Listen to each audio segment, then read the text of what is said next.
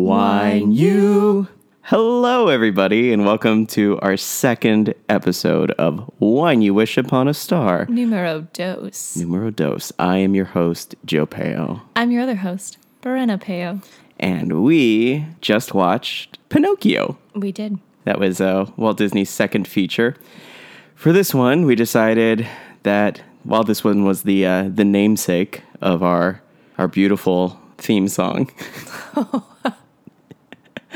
in the real song, uh, the actual words are "When you wish upon a star," and so in honor of that sparkling star, we decided that we'd drink some sparkling wine. Also, because like we were thinking like, oh, prosecco to go with like the Italian theme. Yeah. And then we opened the fridge and we went, oh yeah, we're poor. We don't have any prosecco. Uh, we just had uh, a couple of leftover bottles of champagne and cheap champagne too, but I'm pretty sure they were from like our wedding. maybe or from New Year's, and we just never even opened it because we fell asleep. Oh man, we're old. We are. So yeah, I've been drinking uh, mimosa. I've been drinking poinsettias. For those who don't know, poinsettia is the same thing as a mimosa, although substitute the orange juice for cranberry juice. I'm just not a big fan of orange juice. So, Pinocchio. Initial thoughts? I enjoyed the animation so much more. Yeah, I did too. I think that it was because in this one they switched from watercolor to oil painting because they thought the first one was such a big hit. Let's uh, let's this this is a this is one of those little facts that it was just being peppered in. They decided to go with oil paintings this time, which was a lot more costly, a lot more time consuming, but it looks amazing. I thought it was beautiful. There were parts throughout the movie where I just kept wanting to pause it to look in the background. And we'll we'll get to those parts when we hit them in the movie. Yeah. So The movie starts and my favorite part is this is not this was not in the theatrical version, but we have like the 40th anniversary it's no, 75th anniversary. 75th. I way undershot that. I was trying to look at the box from across the room.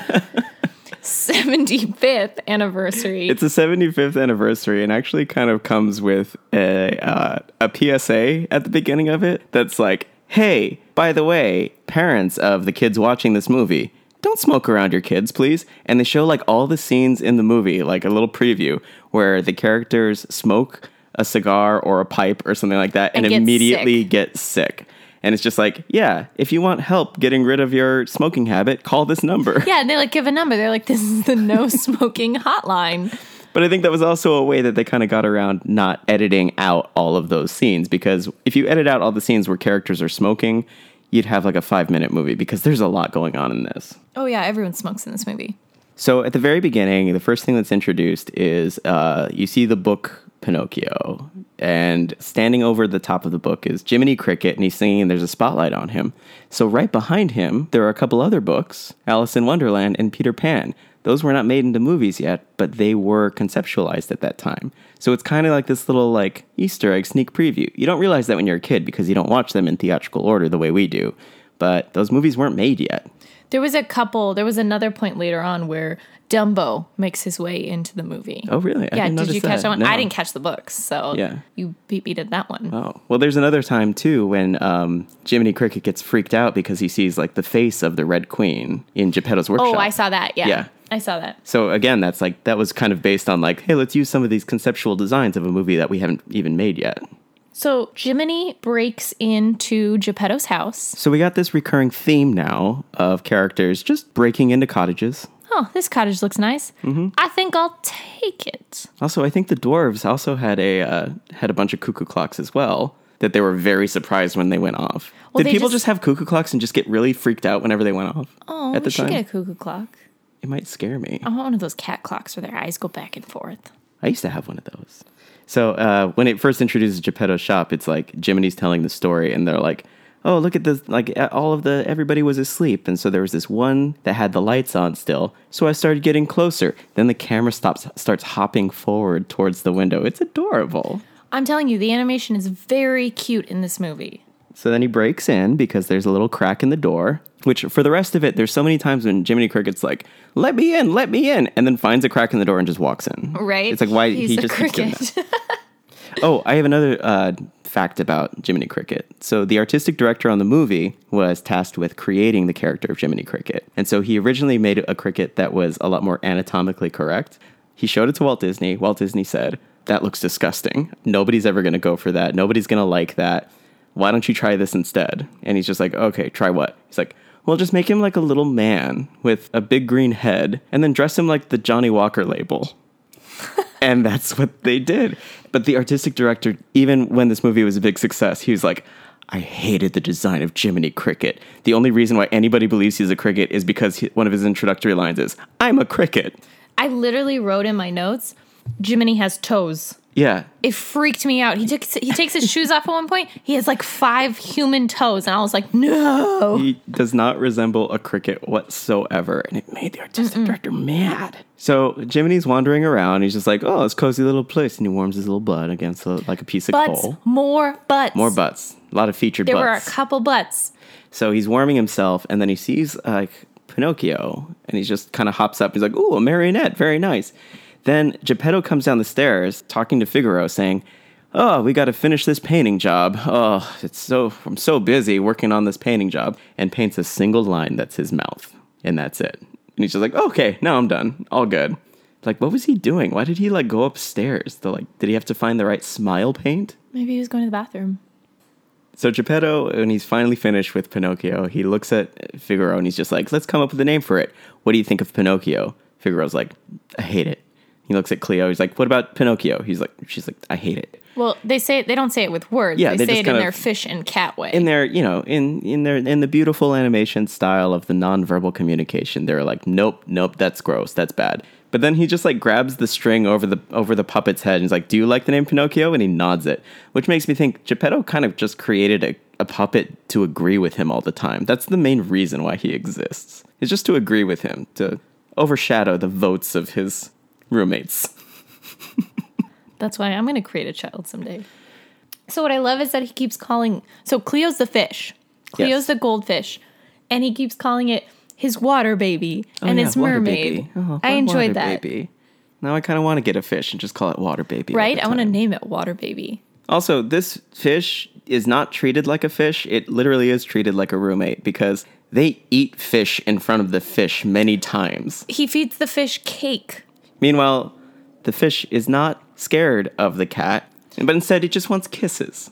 So then all the clocks start going off and they start chiming nine, and you clearly see them all say It's nine, nine, o'clock. o'clock. and they all went off at the same exact time. So Yeah. they're they're kept up. They are fine tuned instruments. Well, it's clearly chiming nine o'clock, and Geppetto goes, "Oh, what time is it?" and like, pulls "I wonder another clock out of his pocket to see what time it is. But my favorite part is that all of these clocks are so cutely made, Mm-hmm. and, and this is what I'm talking about when I'm saying like the animation, like a big step up from the previous movie.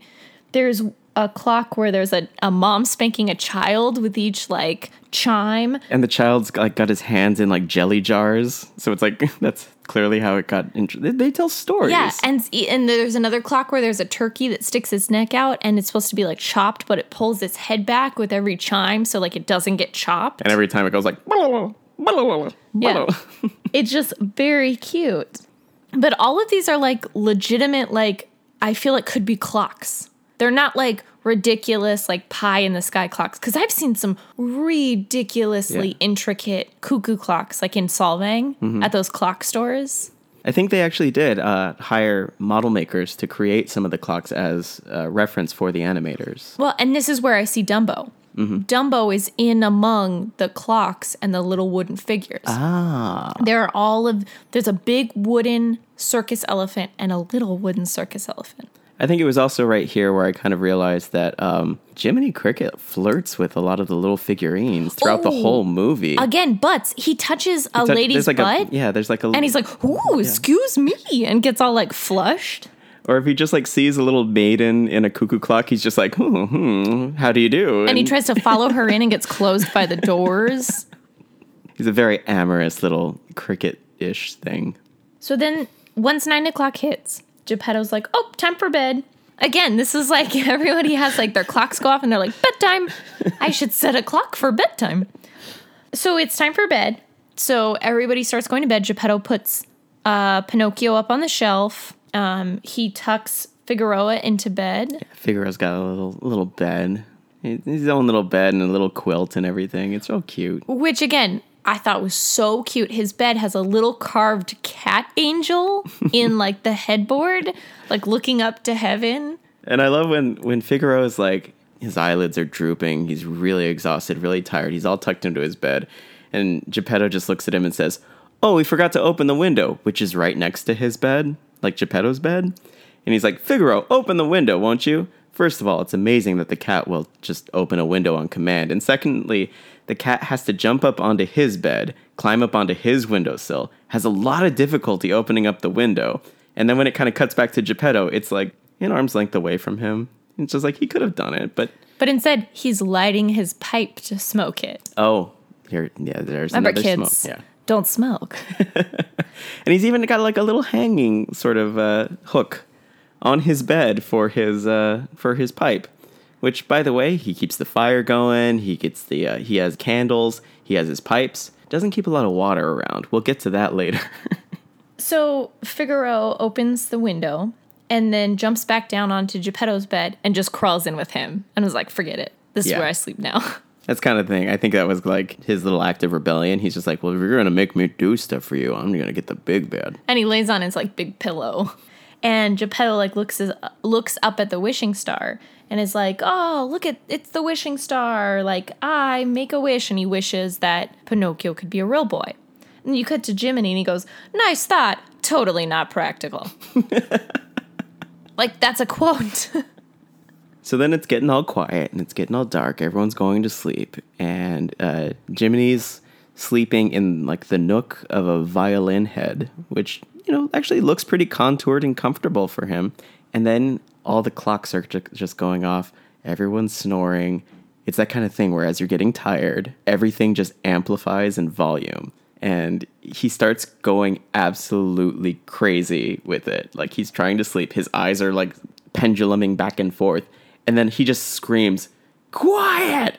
And time stops for him. well, it also made me think like, "Hey, if you really want to like sleep in your own environment, maybe don't break into someone else's house and Yeah. sleep there."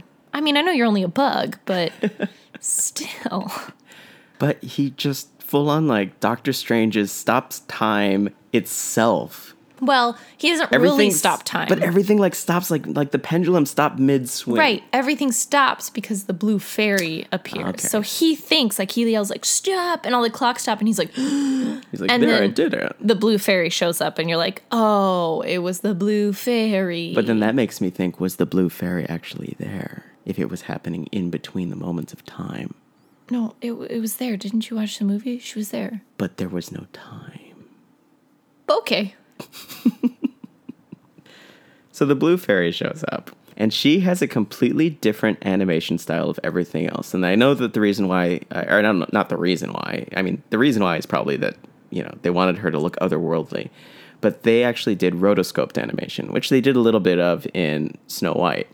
For those who don't know rotoscope, that's when you uh, film some live action footage and then you animate over it. And that way you sort of get those nuances of human movement. So she's the only character in this whole thing that actually has kind of rotoscoped animation. It looks really amazing. She's how I imagine the tooth fairy. You imagine the tooth fairy like like that? Well, yeah, when I lose all my adult teeth. Okay.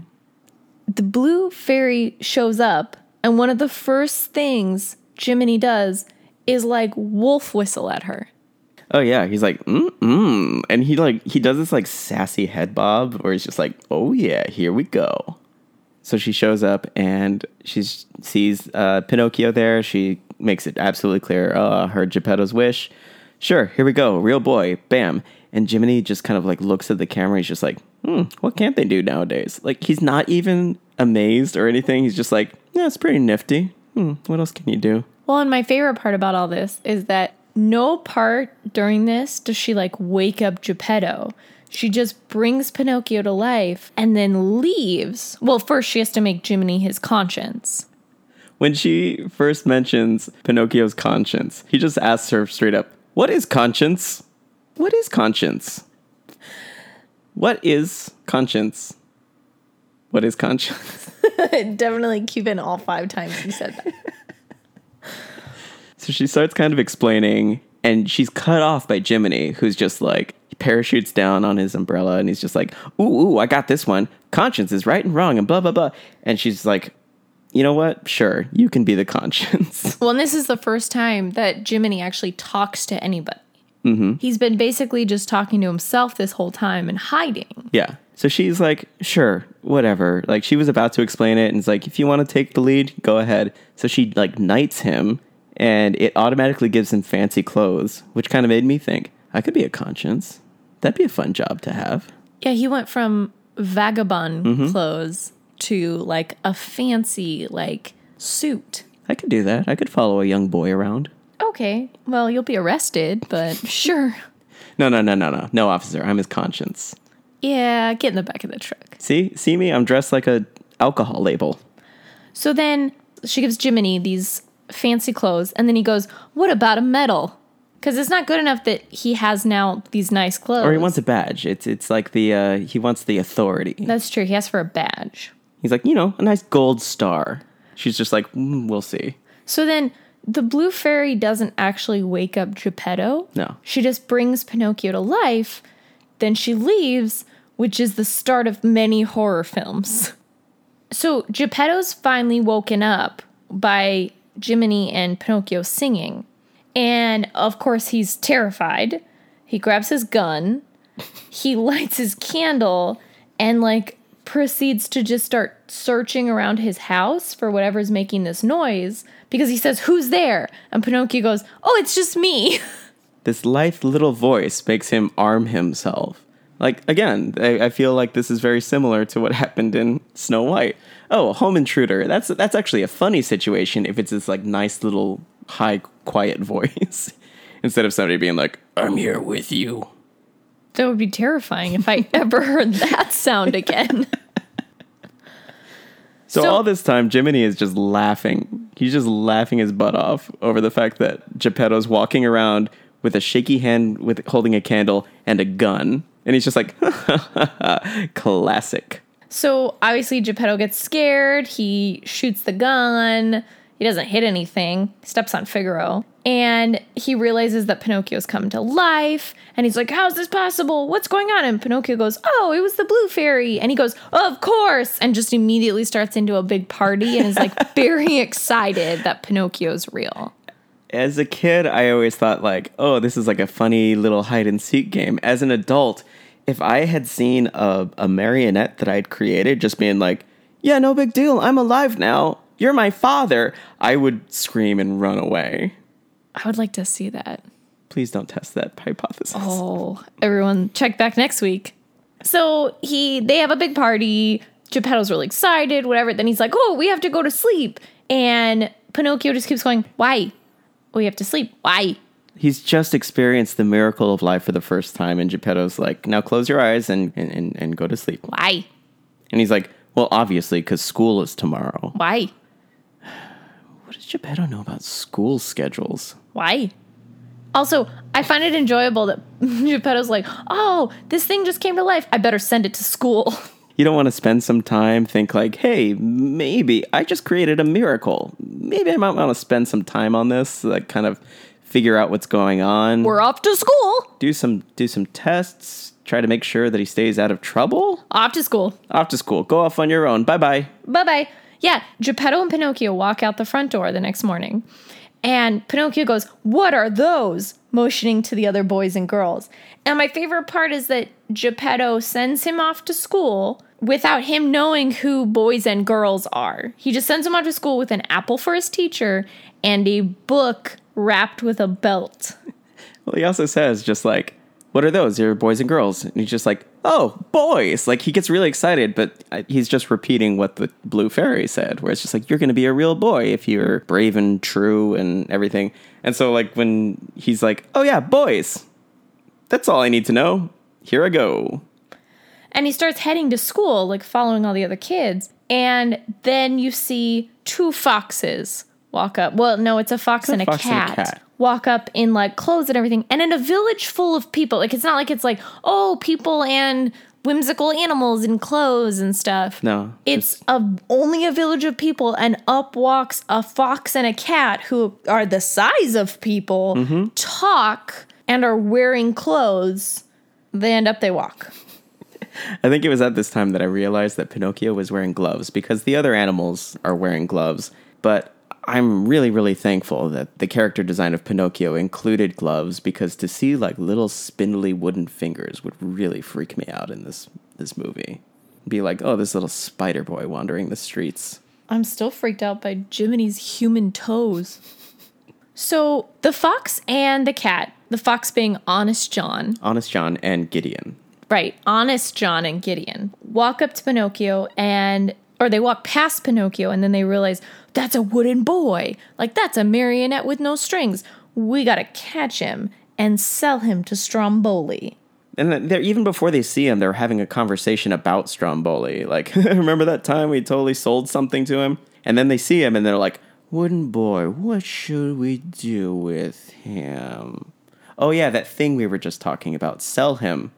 My favorite part is that they come up to Pinocchio and they're like, "Oh, let me tell you about this cool thing you can be a part of. You can be an actor."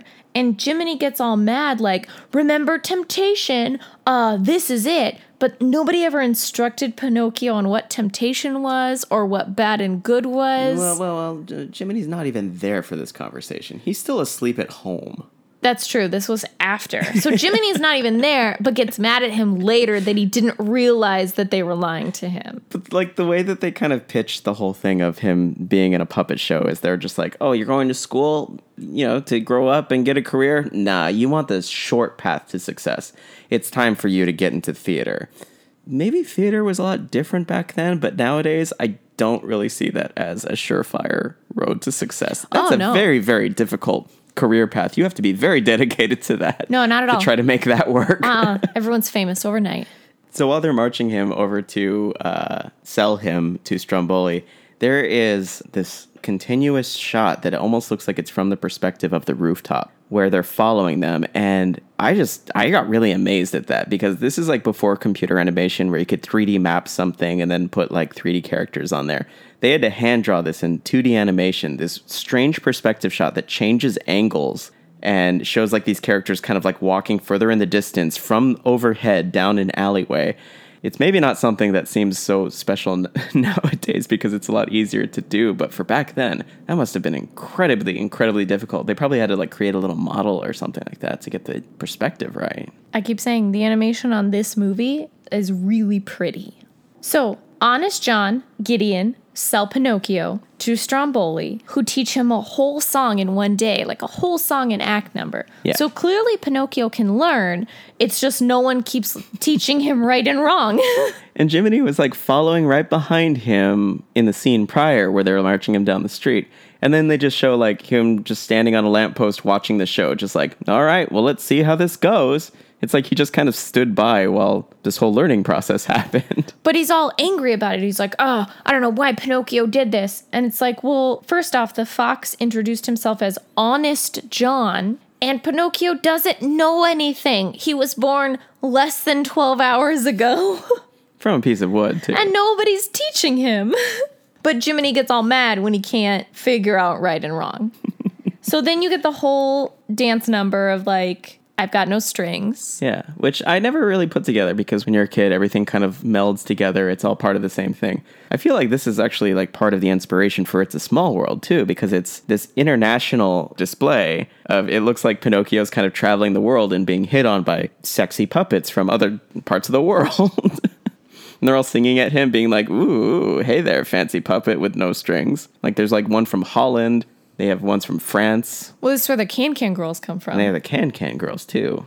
And Pinocchio initially falls down the stairs, gets his nose stuck in a board, which happens to him multiple times in this movie. Like, he keeps falling, and his nose will perfectly fit into like a hole in floorboards. Well, it's because those holes are from a knot of wood, and that's kind of like what he and is. he's a knot of wood. yeah. Hey. So the show goes well. He's a huge success. People are throwing tons of money at him. Jiminy's watching from like a lamppost and he goes like, "Oh, I guess he's a success. What does an actor need with a conscience anyway?" Get it? Do you guys get it? Disney is hard on actors Yeah. in this movie. There's a couple of quotes that are rough. It was at this point that I kind of thought, you know, because when they when they get to this the, the, the next scene when Pinocchio is just kind of sitting there with Stromboli and Stromboli's counting his money and by the way eats a half an onion just like an apple. Um, Well, he keeps making a sandwich by poking things with his machete. like, so he makes a sandwich on a machete and then eats it off the machete. yeah. So it's at this point because you kind of see like, you know, to make it a little ominous, you see the puppets hanging from the ceiling a little bit. I just kind of thought at that moment, without the blue fairy, Pinocchio would just basically be one of those puppets, right? So is it possible, is it a tangible connection that Geppetto may have sold Stromboli some of those puppets? I mean, he knows how to make them. I I don't know. He's like, oh, I made another line of Can Can girls. And Stromboli's like, here you go. Here's some money so that you can keep doing this. Yeah, but I mean, the blue fairy grants Geppetto's wishes because he's a good person. So the idea is that he doesn't associate with Stromboli. Really? I'm going to say yes. Okay. We also, I also realized that Pinocchio can cry because his eyes start watering when Strom- Stromboli's eating the onion. Yeah, and it happens further on throughout it. Like when he realizes that he's stuck in the wagon, he starts crying. This piece of wood is leaking water from its eyes. Yeah, so it's like, is he a real boy? Is he not a real boy? Is he a real boy? What's uh, what's going on?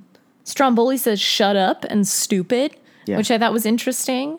So at this point, Geppetto realizes that something's wrong, and he goes out searching for Pinocchio.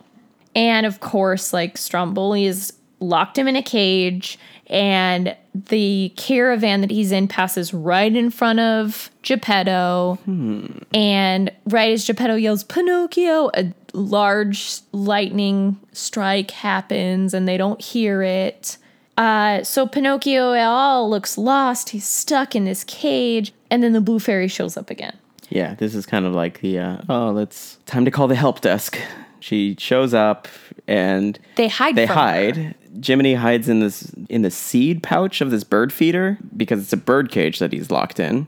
Uh, Pinocchio just kind of like huddles and sticks his butt up in the air, and Blue Fairy just shows up like, "Yeah, you're not fooling anybody." It's like, so what's going on? Status report. And he starts lying to her. And this is the actual only time in the movie that his nose grows. Yes, I thought that was way more of a plot point. I thought that too. I was waiting for that to happen again, and it didn't. one time. It happens one time in the entire movie. His nose grows and he tells a number of lies, so it grows far enough that a spontaneous bird nest appears. Well, it comes in stages. Like first there's blossoms, then there's branches, then there's a bird's nest with birds and eggs. and eggs, and then the birds, and then the the, the leaves wilt as if it's autumn. And the birds die. Do they? I didn't. I the eggs just wilt and disappear. like everything just dies. He lies so much, he killed a family of birds. So they get this free pass, and they're just like, nose is normal, the cage is unlocked, go on your way. So they leave, and they're like, race you home. At the same time, you cut back to Honest John and Gideon. and they're hanging out at the Red Lobster Inn.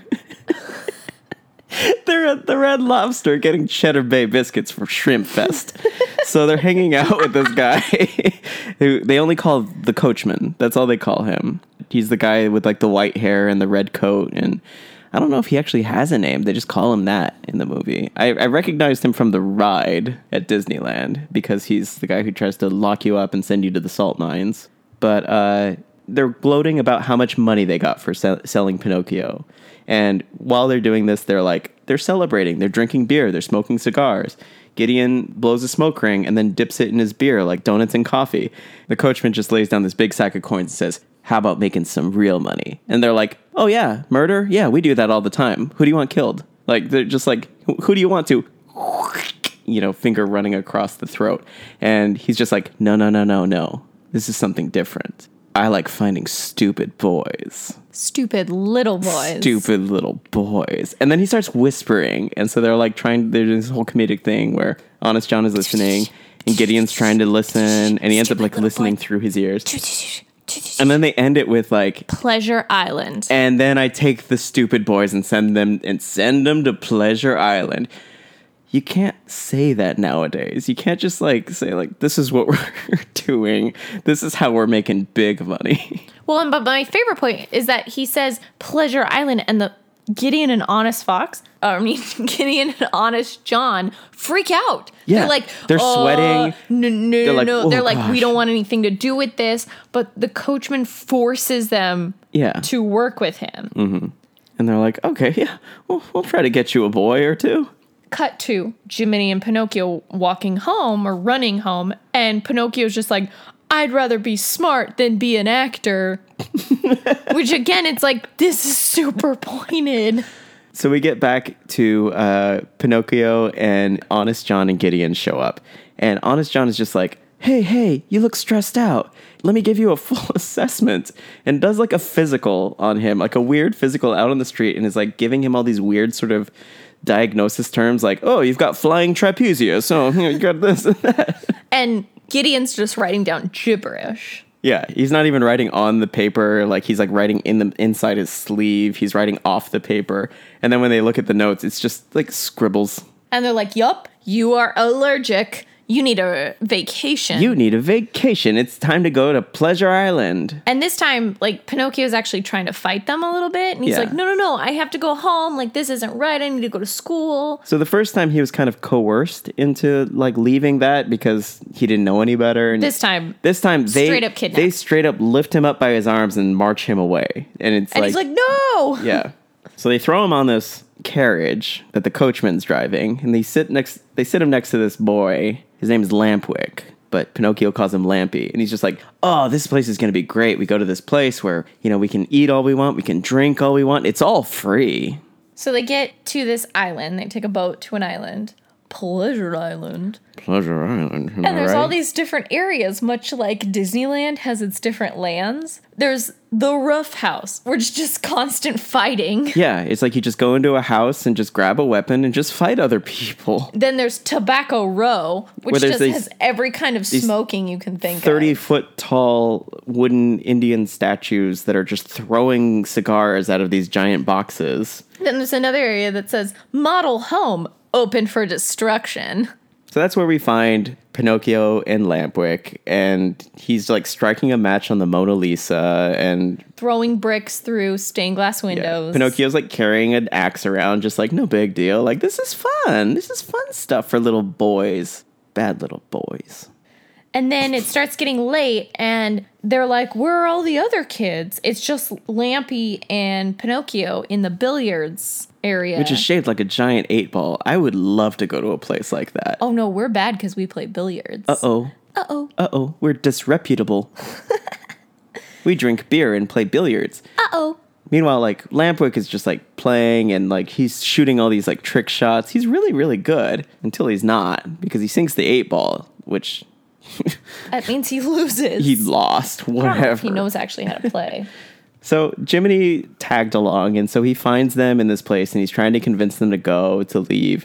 Before, right before he shows up, Lampwick is telling uh, Pinocchio that he smokes cigars like an old lady. He needs to like take a big old rip of a cigar, and Pinocchio does, which again you would never ever see nowadays in a Disney movie. Because it makes him sick. But it makes him sick, and then he tries to make a pull shot, and he destroys the table. He rips through the fabric, which Yeah. would definitely get you thrown out of any pool hall.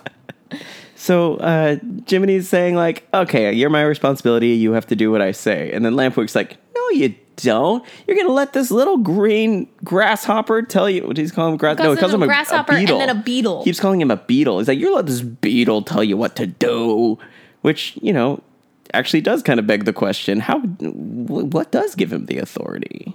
The blue fairy. Oh, that's right. I've already forgotten. Uh, folks, we have to go. We have to go watch the movie again. So Jiminy starts getting super angry because Lamp Lampy keeps tossing him into different pool holes and Yeah. No, let me start that over. Jiminy gets really angry because Lampy keeps shooting balls at him. Nope. So Jiminy just like starts just starts chewing him out, saying like, "Fine, you want to hang out with this jackass?" And like, He literally says jackass in a Disney movie. which I understand now is kind of foreshadowing for when everyone starts turning into donkeys. Spoiler alert. But uh, yeah, and so he just he yells at him. He yells at both of them, and then Jiminy storms out. But the thing that I kind of picked up on this is that while he's leaving, Pinocchio's just like, Jiminy, come on. Lampwick says you only live once. YOLO. Lampwick is Mr. YOLO Bro. So then uh, Jiminy tries to storm out. He goes up to the gates, which have been locked, and Again, pounds he on just them, walks- saying like, "Let me out of here!" But there's like a little, He walks under them a little crack in it, and he just walks straight through. because through. he's a cricket. and that's where he sees the donkeys. All the boys turning into donkeys, and so you see all these donkeys wearing boy clothes. And every time, like the uh, the coachman's just like, "What's your name?" If they're just like, "Wah," it's like salt mine, go. And he's like, "What's your name?" And they're like, "Uh, "I want to go home. I miss my mom." Then he's like, "Okay, we'll put you in with the talking ones. You're not ready yet." And then we cut back to Lampy, who starts turning into a donkey. Yes. And again, he says like, "Ah, "I'm turning into a jackass." And again, it's like, "Ah, this is a Disney movie." One thing that I really love about this transformation scene is that it's it reminded me of the 1930s version of A Midsummer Night's Dream, the one that had James Cagney as as Bottom, because there's like the scene where he slowly turns into, you know, he's an actor who turns into a donkey and it happens in these like stages kind of like a universal monster movie. But then when he actually finds out he touches his face he notices he's hairy then he's like touching his ears and like slowly feels his way up. I think there may have been like a correlation there. It's very possible. it's very possible Lampy starts running around yelling, I've been double crossed, help, as he turns into a donkey. Pinocchio's laughing at him this entire time but then he starts turning into a donkey Sprouts ears, which again is like, hold on, you're a piece of wood. Does this mean you're a real boy or what? like is this organic material on this painted piece of wood now Jiminy comes running back to kind of warn them, and he's just like, Hopefully, I'm not too late. And he walks in, he's like, I'm too late. They're already transforming. He grabs Pinocchio, and for some reason in my mind, I always thought that there were like a bunch of people chasing after them because of like how much like Jiminy's freaking out. He's like, Hurry, hurry this way. Let's climb these rocks up to this cliff. Let's do this. You don't see anybody chasing them. Like, there's nobody there behind them. They just run to the top of a cliff, and he's just like, We have to jump. We have to jump now. And they just do. They swim all the way back home. Yes. A piece of wood slinks down below the surface and they swim home. Well, you don't see them in the water that much, but Yeah. they essentially swim home because they get home and they start pounding on the door and nobody's answering. And they look in the window and everything's covered in cobwebs. yeah. Every all the beds are empty. And it's just like, yeah, of course. You know, like Geppetto she already showed Geppetto out searching. But then Cleo's gone and And Figaro. Figaro's gone. And there's cobwebs over everything, including the cuckoo clocks that just went off the night before. Yeah, like we never get daylight again, so we're led to believe that this is all the same night. or at least one day passed because there was rain, but they It's true, maybe it was dark when it was raining. but cobwebs don't form like that They're very, very fast spiders. So then they're just like, where do we go? We don't know what to do. Here comes Microsoft user help hint number two, where a note is dropped to their feet. well, it's a glowing blue dove mm-hmm. that drops a glowing blue note. So it's kind of like, oh, who sent that? we know who sent that. Who? Do I have to say it? I mean, I didn't get it. Really, none of the characters in this have any kind of agency. They have they make no decisions on their own, except for bad ones. Anytime that they're kind of set on the right path, it's the blue fairy saying, "You done goofed." So here you go again. And the note is like very specific and it says, Oh, Geppetto went looking for you. He was swallowed by a whale named Monstros. He's, at, the, bottom of, the, so- ocean. of the sea. Yeah. so Pinocchio's like, Oh, all right. So he walks back to where they came from, ties a rock to his tail, because now he has donkey ears and a tail, and throws himself into the ocean. And Jiminy follows, and he even says, like, hey, I'm live bait down there, but you know what? I'm with you all the way. At this point, I was thinking, well, okay, maybe Pinocchio, he's not a real boy. Maybe he doesn't have real lungs. He can survive down there. But what is Jiminy gonna do? Oh no, crickets can breathe underwater. Apparently, because he sinks on down. They sink on down together, and then Jiminy does this whole like comedic bit of like trying to weigh himself down while another while a fish is flirting with him. mind you. So much flirts. So All the much flirts. flirting with tiny creatures. So he's he tries to weigh down his hat, but then he flips over, and then he like throws a bit this pebble down his pants. And he's like, "Ooh, chilly," and then just starts like waddling away. That was my favorite part. He's walking around like he's got a full diaper because he threw a rock in his pants. There's no moments where he's just like, "Oh, gotta stop to breathe," which I know from the Sonic the Hedgehog games. You gotta find a bubble or something. But no, he just he's just going on business as usual. The other uh, sea creatures are just like curious about them. And they follow they until follow. he says monstrous. And then whenever they say like, yeah, when, whenever they say, "Hey, "Can you help us find Monstro?" they run away. Whoa, Yeah. and they all run away, making clearly that sound that I made. Mm-hmm. And we don't know how long he's down there for, but he's down there long enough that his rock starts to pick up barnacles and crabs, There's like crabs and starfish, and they're like, "Go away, shoo, shoo." and they go through a bed of seahorses. And Jiminy starts riding a seahorse, and then they say, "Do you know where Monstros is?" And all the seahorses freak out. Which you kind of pointed out, the seahorses actually look like sea donkeys. Yeah, well, one of them has like very clear ears. They all ears. kind of have pretty distinctive. so it's kind of like, oh, oh, were those bad boys of the sea? bad sea boys. bad sea boys. I want that to be the title. Look at them bad sea boys. Yeehaw! As the audience, we're led to believe that they walk the entire expanse of the ocean looking for a sleeping whale. Yeah, I didn't know that whales slept down at the bottom. We should ask my marine biologist sister. We should. So as they're searching, we cut to Geppetto, and he's fishing. In he's inside the whale, which the note specified. He's in the belly of the whale, and he's fishing. Like he's like, "Oh, it's been a while since we found fish. We're gonna starve down here." Figaro is fishing Oh. too, using his tail. Cleo is absolutely not fishing, but Cleo is down there with them. They're in this boat. I don't. I didn't know they had a boat, but they. Well, I think Monstro swallowed a boat because Geppetto said, like, oh, we came here on a raft, and you see the raft tied to this like fancy Oh, I pirate thought- ship. I thought he made the raft. I thought the boat was just like there. No, I think the idea was that Monstros had swallowed the boat prior, Mm-hmm. and they're just like, okay, sweet, we'll just live on this boat Mm-hmm. in Monstros belly. Are you saying monstros? It's Monstros. You're adorable. It's What is it? Monstros. Mon- like Montrose? no, not Montrose. Monstros. That's what I'm saying. Monstros. Okay, sure.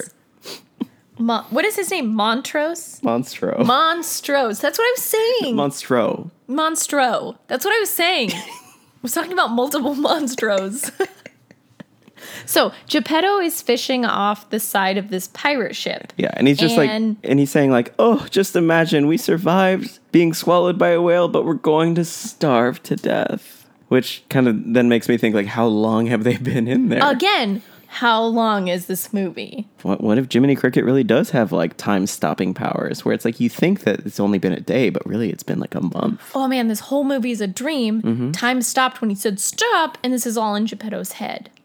Or this is in space. Okay. It was at this point that I kind of realized that Geppetto really gave up a lot of his life to find his magic puppet. Like he's not his actual like biological son. He was a puppet who within our understanding of the way that time has passed has only been in his life for maybe around 20 hours and he's like given up everything. Like he took off with his cat and his fish to try to find this puppet, and uh, they ended up getting swallowed, and they're on the brink of death. When suddenly there's a school of fish that come by Monstro, and he just wakes up and goes after them. By the way, we've just seen maybe around seven minutes of fish with personality following Pinocchio and Jiminy Cricket around. You look at this tuna that's swarming around, no personality. They look like animals. There is no like expression in their eyes. Like they're just tuna. And I think that's intentional for when Geppetto starts fishing for them as they come into Monstro's mouth because you don't actually feel like they're characters. well, that's a point. It's that they're not supposed to be like fish that we like. They're like, oh, this is fish that's food. Yeah, this is sustenance. And so he's like fishing them fast too, which when I was a kid, I was just like, yeah, that's how you fish. But now as an adult, after having tried fishing, to just kind of like fling them into the boat, hook goes back out, fling them into the boat. Hook goes back just like that fast without a net or anything. That's pretty amazing. Well, and I also love that the whale is eating fish. That's not a thing. They eat krill. That is true. He's I just mean, kind of swallowing though. Disney fixes this later in Finding Nemo. Yeah. Swim away! Pinocchio gets swallowed with all the tuna. Yeah. He grabs onto a, a tuna that is being pulled onto the boat, and then he's like in the the barrel with all the the caught tuna, and he's just like, "Father, father!" And he's just like, he's not paying attention. Geppetto's just like, "Oh yeah, shh, quiet, Pinocchio, I'm fishing," and then he's like, "Oh, Pinocchio!" And then he goes over and hugs a tuna. Because he doesn't grab Pinocchio at first, and then he goes, Father, I'm over here. And he goes, Pinocchio! and like he's so excited to see him. And immediately Pinocchio's like, We need to make Monstro sneeze. Mm-hmm. He starts like grabbing furniture and stuff and starts making a pile and Geppetto's just like what's what's what what's happening? Like we just got here. What's what are you doing? And my favorite is though he goes, Oh no, not the chair. What will we sit on? yeah. So Pinocchio's just like running around and like destroying things which actually kind of made me think when he went to the model home for destruction he actually learned a valuable skill that helped to save his and his family's life he's just Well, destroying furniture Okay, I don't know if destruction and lighting fire to it I don't know if really destruction and it saves their life a key that we all learn. I'm right Okay. Pinocchio has started burning everything, makes this thick black smoke. Again, And- this is terrifying. A little wooden boy starts lighting fire to everything around you. and Monstros starts, you know, going like he's gonna sneeze, and he goes achoo. And so they're hopping on the raft and they're going in. By the way, Jiminy was stuck outside the teeth and he's like, "Let me in, let me in." Then they hop on the raft and they're going out and he's like, "They're like, he's like, which way are you guys going?" Like he's so confused and he's riding in a little bottle and then they keep getting sucked back in and then sneeze back out. Oh, and Finally, then- he has a huge sneeze and blows them far out, and then gets mad that they were the ones that made him sneeze. So he starts chasing after them. Also, it's a very good thing that he did sneeze because if he didn't, if he was asleep, he, they would have just suffocated themselves by burning out all of the oxygen that they had. That's very true. But instead, they were luckily up at the surface where they could be sneezed out. So they're going, and it was at this time that I kind of realized what as they're like they're trying to paddle away onto like use the sail and paddle to get over to the rocks that I started to realize the water effects, like the way that the water was painted. Because whenever Monstro is like swimming after them, he's got these like speed lines on him from the wind, and there's like ah, he just looks frightening. Like compared to all the other like character designs, he's like this Lovecraftian beast that is just chasing after them. And when you see like the water foaming and splashing, nowadays I always do it's like nowadays you do this, but nowadays you you know you can do that all procedurally with uh, with computers. But back then they had to actually like every splash of foam, everything like when when the sea and all, all the uh, all the foam on the surface is is kind of like you know circulating or undulating. Like they had to actually go in and do that, especially doing that with like oil paints. It's really really impressive. I'm saying it again. Beautiful animation in this movie. So Pinocchio and Geppetto steer their boat towards the rocks and they go as fast as they can and their boat breaks. Monstros breaks their boat. Pinocchio finally has to grab Geppetto, who's like drowning because he's a human, and swims as fast as he can towards the rocks as Monstros is heading for them. And Pinocchio just makes it to the rocks so that Monstros like hits the rocks and bounces off. And Pinocchio makes it or he throws Geppetto on shore, but then he himself like drowns. It's very lucky that the little alcove that they steer into actually has something on the other end because if that was like a cave and all that water rushed in, the raft probably would have just raised to the top of the cave and just bashed their heads in. But they make it. They but land they on make shore. it. They're very lucky. And right next to Geppetto lands Figaro and Cleo. Cleo in her still bowl. in her fishbowl.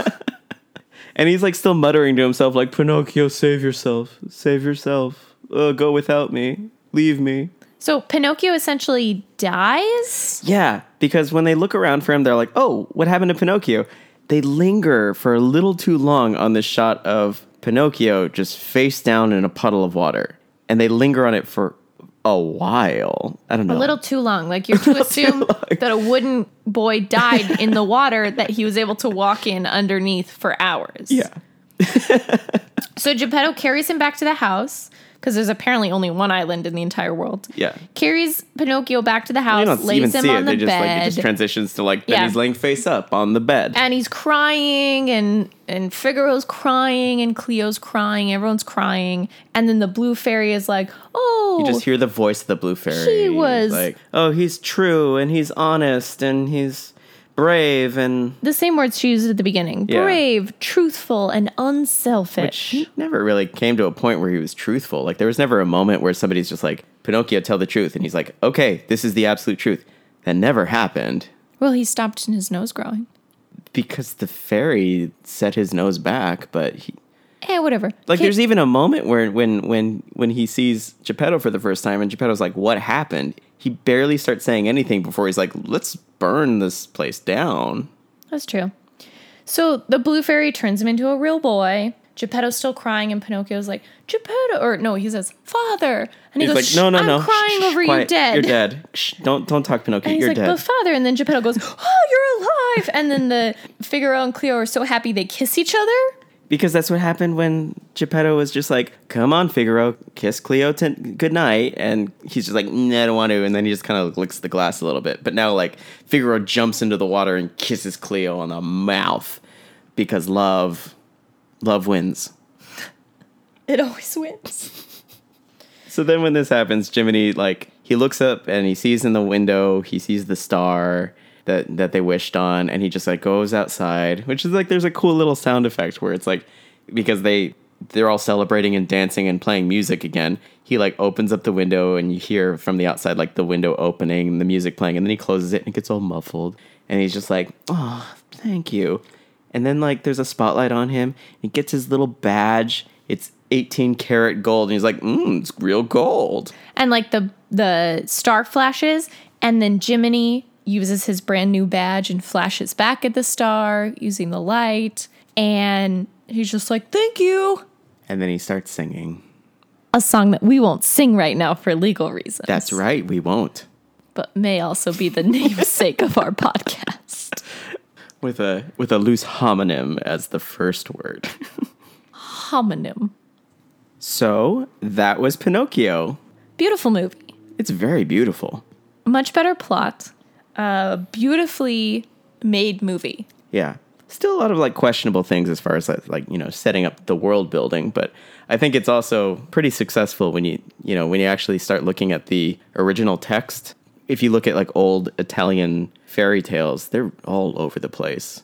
Like there's even in the original, uh, Pinocchio uh, gets really annoyed by Jiminy Cricket and throws a mallet at him and crushes him. Oh, sounds like fun.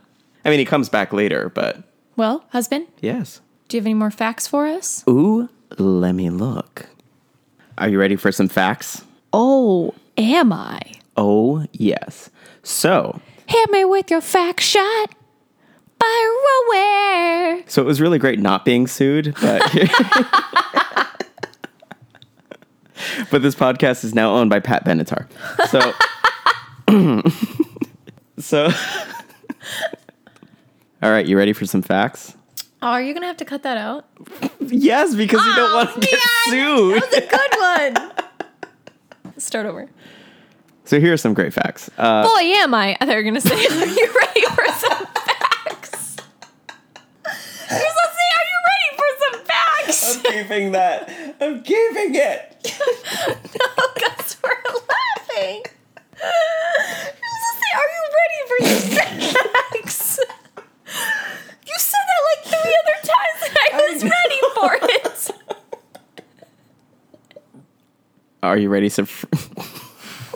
sir from fact bubbles? Okay. Serve some facts. Hey, Brenna, Yeah, how would you like some fun facts? I would love some fun facts. All right. Um, so in 1937, Snow White and the Seven Dwarfs actually won a special commemorative Academy Award just because it was groundbreaking, where Walt Disney not only received uh, an Academy Award for himself, but then they also got like seven tiny Academy Awards, which is the only time that the Academy Awards has ever created specialized awards. So when that happened, he stood up in front of everybody and talked for about 20 minutes about the next thing that Disney was doing, which was this movie Pinocchio. So he basically gave everybody a boardroom pitch for 20 minutes. Never got played off, never any kind of like, "Da-na-na, all right, that's my time. He just talked about his next movie for 20 minutes. Well, nobody plays off Walt. And everybody was just like, oh, we can't wait. We can't wait, Walt. Mm. So that was the first time that this had ever been announced. Uh, another thing is that this is the first movie that actually utilized a celebrity voice in an animated feature. Everybody in uh, Snow White and the Seven Dwarfs was a relative unknown, but this was the first time where they were like, hey, we could advertise this by putting in a celebrity personality. So Jiminy Cricket was voiced by Cliff Edwards, who at the time was pretty famous. Oh, yeah, I know that guy. Yeah. No, I don't. Okay. I believed you. Yeah, I know I lied to you. Your nose looks a little long. Is that a bird forming? Nowadays, of course, no Disney feature is complete without celebrity voices or any animated feature. That's true. Um, another thing is that after watching the full cut of the movie, uh, Disney said, you know what? Figaro, I think, is my favorite character that our company has ever created. He's a cute cat. He's very expressive. You were laughing a few times just because he had some, you know, he's just, he did some really good reactions. Uh, Disney loved him so much that he wanted to include him in more things. And so Minnie Mouse, who used to actually have a Cocker Spaniel, had her pet replaced by Figaro. So Minnie owns Figaro now. Oh, And I actually, I, I kind of remember that, like seeing some of those old Disney shorts where Minnie Mouse had, you know, was like doing things like making a pie or something like that, and Figaro was just kind of playing. he's a good little cat. He's a very good cat. He's a good little cat. A good little cat boy. Um, and then for my final, uh, The final fact. the final fact. The, final, final fact. You had mentioned before.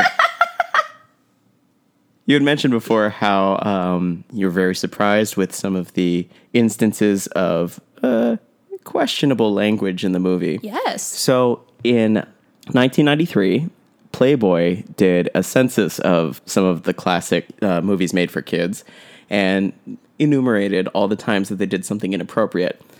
So this movie has 43 instances of violence and other un- unfavorable behavior, uh, 23 instances of battery, nine acts of poverty.